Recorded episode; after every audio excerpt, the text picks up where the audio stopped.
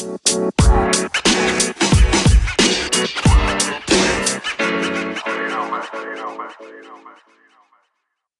morning, afternoon, or evening, wherever you are in the world. Welcome to DBN News for 6 13 2019, the semi daily news that even plants crave and anchors number one gaming news podcast. I'm Anthony, and I'll be your host today. With that being said, let's jump into the news. First is from GameSpot and written by Edmund Tran. Edmund Tran was a grumpy boy when he wrote this report, and it clearly seems that they chose someone who absolutely hates Final Fantasy VIII to write this report, which was super, super silly. Anyways, Final Fantasy VIII Remastered announced for all consoles and PC. This actually happened yesterday, but we didn't report it, and this is all one of my all-time favorite games. So let's go.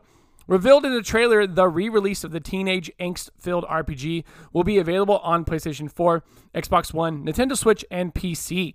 Square Enix showed footage of some of the game's most iconic scenes and characters, which will certainly hit you in the nostalgia bones. Final Fantasy VIII is notable as being the turning point where the series dramatically increased its audiovisual production fidelity and art style, featuring realistic character designs and vocals in its soundtrack. It's also known for its unique magic system, which did not use a traditional MP gauge and required you to draw spells from enemies. Final Fantasy VIII did have one of the series' most beloved side activities, a card game named Triple Triad. I'm stoked. I'm so stoked. I can't wait to play this on my PlayStation 4 with trophies, and I just can't wait to stream it, and I love it, and I can't wait. Second is from GameSpot and written by Kevin Knezevic. Animal Crossing New Horizons makes some welcome quality of life changes. Nintendo finally gave us our first glimpse at Animal Crossing for Switch, now officially christened Animal Crossing New Horizons, during its E3 2019 Direct. We learned some further details during a subsequent Treehouse livestream demo, and since then, other tidbits about the game have emerged, including some welcome quality of life improvements it'll be making to the series. Unlike previous Animal Crossing games, which had players moving into a pre existing village, New Horizons ships you off to a deserted island where you can establish your village from scratch. You won't be alone. However, in an interview with IGN, director Aya Kyogoku revealed you'll arrive on the island alongside a couple of other random animals who've also chosen to embark on the Nook Inc. deserted island getaway package. Before these other villagers settle down, however, they'll ask you if the spot they've chosen is okay, and if you don't like it, you can choose a different spot. You also have a much greater degree of freedom when customizing your character's appearance this time around. In past games, your character's face was determined by the answers you gave before moving into your village, and the kind of hairstyles you could have were locked by gender, although you could eventually unlock the opposite gender's hairstyles in New Leaf. As Kyogoku revealed to Polygon, you'll be able to freely choose your character's facial features and hairstyle, regardless of gender, and you can swap between those options at any point in the game. For the first time in the main series, you can also select your character's skin tone. Those aren't the only big changes New Horizons is making. During the aforementioned Treehouse demo, we learned that the game will feature couch co op. At any point, you can pass a Joy-Con controller to a friend to let them take control of another character who lives in the village. Nintendo also said the game will support four players locally and up to eight players online. Animal Crossing New Horizons launches for Nintendo Switch on March 20th, 2020. While it's still a way off, pre orders for the game are now open. Now enjoy the sweet and saucy ad. It could be slightly saucy, but it is from Anchor! Third is from GameSpot and written by Eddie Makuch. Xbox Scarlett isn't Microsoft's last console. Head of Xbox Phil Spencer sat down with GameSpot sister site Giant Bomb for an extended, in depth interview at E3 2019, and the executive shared a lot of interesting insight on the goings on at Xbox. He had a lot to talk about, of course, as Sony did not attend the show.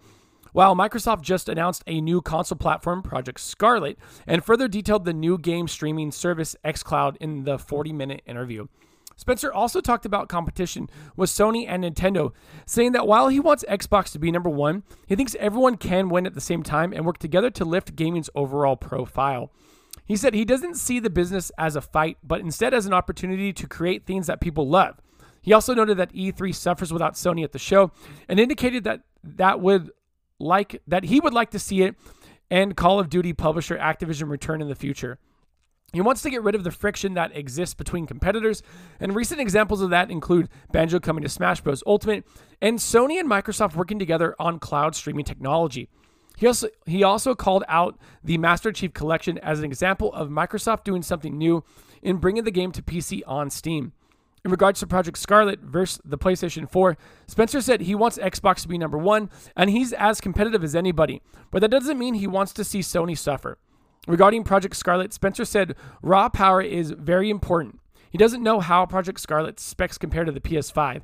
It's, expect, it's expected they will be similar, so at the end of the day, competition may come down to price and brand loyalty. Whatever the case, Spencer said Microsoft is aiming for first place and that being a leader in the console category is something that Xbox team is committed to achieving. You can check out the full interview at giantbomb.com. There's a lot more to it. Uh, it was just really long to throw it in DBN News today. But yeah, head on over to giantbomb.com and uh, check it out. And last is from IGN and written by Casey DeFreitas. Persona 5 DLC announced for Catherine Full Body. Persona 5 DLC with full English voiceover by the original cast has been announced for Catherine Full Body. During the Catherine Full Body Experience and E3 celebration, a brand new trailer was shown showcasing the Joker plus Phantom Thieves DLC. It looks to be the same DLC the Japanese version of Catherine Full Body got last year, which allowed you to play as Joker in the Babel and Colosseum modes with commentary by the Phantom Thieves, and included some music from the notoriously amazing soundtrack. If you play Catherine Full Body, you may hear some similarities. Both it and Persona 5 have music composed by so- Shoji Meguro. That's awesome awesome. I love it when they do these little crossovers and stuff. I believe they're made by the same company or same publisher, same developer, but it's still pretty cool. Uh, hopefully, everyone who loves Catherine uh, really enjoys the little crossover. And that is the news for today. Thanks for listening and let us know what you think about any of the stories we talked about by sending us a message on Anchor, the podcast app we use to record the show. If you'd like to support the podcast other than listening, please check out our anchor page at anchor.fm slash dadsbeardsnerds, where you can donate to us via the support this podcast button and sign up for a monthly donation of 99 cents, $4.99, or $9.99 per month. Find us on Twitter at dadsbeardsnerds, Instagram at dadsbeardsnerds podcast, or if you'd like to be part of our ever growing Discord community, find that link in our Twitter bio and in the show notes for every show that we produce. Until next time, I'm Anthony. I look forward to making more content for you.